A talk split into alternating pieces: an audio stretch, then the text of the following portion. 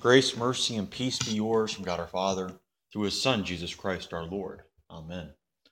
The Word of God, which calls for our attention this morning, comes to us from Deuteronomy chapter 30, verses 19 and 20.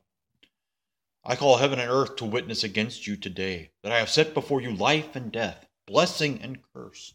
Therefore, choose life, that you and your offspring may live, loving the Lord your God, obeying his voice, and holding fast to him.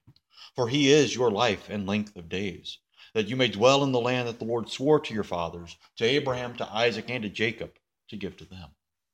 So far, our text. God gives you a choice life or death, blessing or curse, multiplication or division. He gives you a choice, but he also gives you the advice and encouragement to make the right choice. Choose life that you and your offspring may live. Life and blessing and multiplication are all linked together. So also death and curse and division are all linked together. When you choose one, you gain the other two. You oppose the opposing trio. Life is not just length of days, but the substance of those days. Days filled with light and glory because they are used to follow the God of light and glory. Without this substance, our life, what we think life is, is really nothing but a walking death. God sets before you a choice. He encourages you and commands you to see the effect on your earthly life and your eternal reward. How does God define death? Your heart turns away, and you will not hear, but are drawn away to worship other gods and serve them. Death begins when your heart turns away from God. In the day that you eat of it, you shall surely die. God gave Adam and Eve two commandments one giving life, one giving death. A simple question from a serpent changed and turned their hearts from life to death. They ate the forbidden fruit. Now we're in a world of death. The sinner's heart begins to turn away when God's faithful influence is taken away. Want a case study proving this point? Read the book of Judges. The entire book is a continual roller coaster of following God while the judge was alive and then turning away from God after they die. King Solomon was also the same way. He collected wives like women collect shoes or kids used to collect baseball cards. 700 wives, and 300 concubines. With each new foreign wife, he would build a new worship space for her native God. His heart turned away from the Lord. He was not a man after God's own heart like his father. He turned away from God and led him, down, led him down the path of death. On the path of death, you refuse to hear God's word, especially when this word tries to get you to turn around, tries to get you to make the choice for life. But our sinful natures stop our ears. We'd rather listen to our own thoughts than God's revealed word. After all, it's just a book written so long ago. How many ancient books really impact our life? The Bible might as well be Plato's Republic or Homer's Iliad or Virgil's Aeneid. When you're on the path of death, anything old and outdated is most certainly false. It might have been true once, but it is no longer true. No longer listening because it's considered false. Those walking in death bounce around from one place to another, trying to find some kernel of truth, but they can never find the whole truth. They refuse to listen. This is the force of you will not hear. You will refuse to hear. You will wander in the wilderness of this world, violently grasping for any straw that might give you some direction in life. But the straws don't know which way to point. They only point the way they get pointed. So the path of death follows its own desires and wishes instead of the solid teaching of God's word. Through this wandering, you are drawn away to worship and serve other gods. The most important idol is yourself. You set yourself up as the God in control of your life until, of course, something comes into your life that you can't control. Then you go searching for another God, another answer to your problem, any answer except the true God's answer. This is the final step in the spiral downward into death. Separating yourself from the true God, you become a curse to yourself. without anything or anyone to be able to remove the curse. What finally happens when you live and die in death? You will perish. Not just lay in a shallow grave, perish eternally in the eternal death that is hell, divided eternally from God's blessing and presence. This word perish means to destroy fully, without recourse, without hope of release. The way of death only leads to hell, only leads away from God. It begins with the simple turning away, deepens through refusal to listen to God's word, devolves into self idolatry and eternal punishment. The way of death is terribly dreadful. But how does God define life?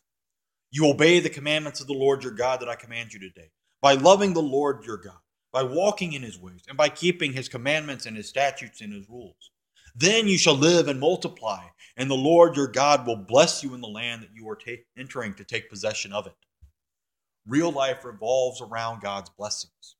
God's blessings come to you through his love, a gift he also gives to you. He gives you this gift through your baptism into his son's death and resurrection the one debt that brings life and love into your heart.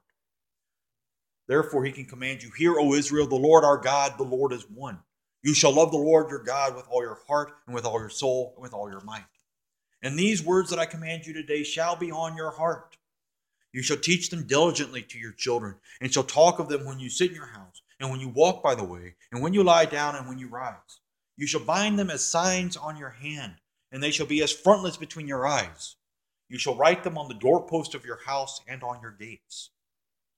God's love breeds blessings through his word. The way of life keeps God's word forefront in your life.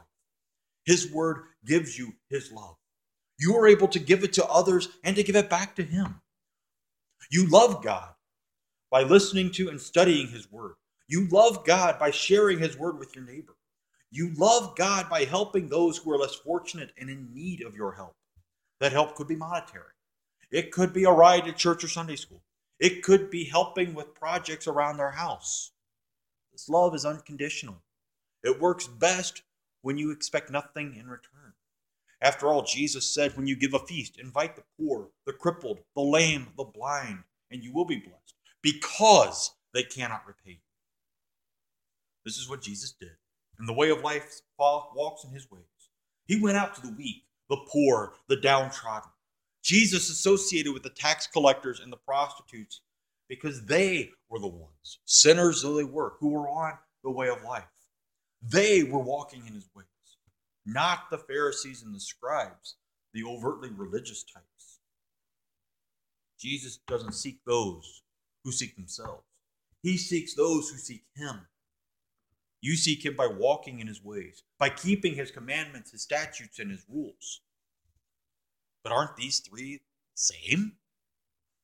Not quite. God's commandments, his mitzvah, are the authorized commandments that he has given to his people as the basis for all law. His statutes, his kukah, are the customs that he has established for the proper ordering of his people for worship. His rules, his mishpat, are the judgments he has set down in his civil law. All three types of law, the moral, the ceremonial, and the civil, are all revealed as binding in this statement. The way of life seeks to fulfill the entire law. However, those on the way of life know that they can't fulfill the entire law. They don't have life within themselves. Life comes from God.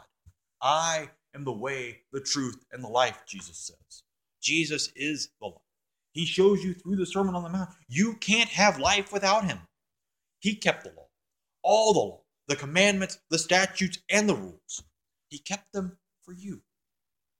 What happens when you live and die on the way of life? God will multiply his blessings to you throughout this earthly life, as well as everlasting life in heaven. Those on the way of life see their lives as God originally intended them. Be fruitful and multiply.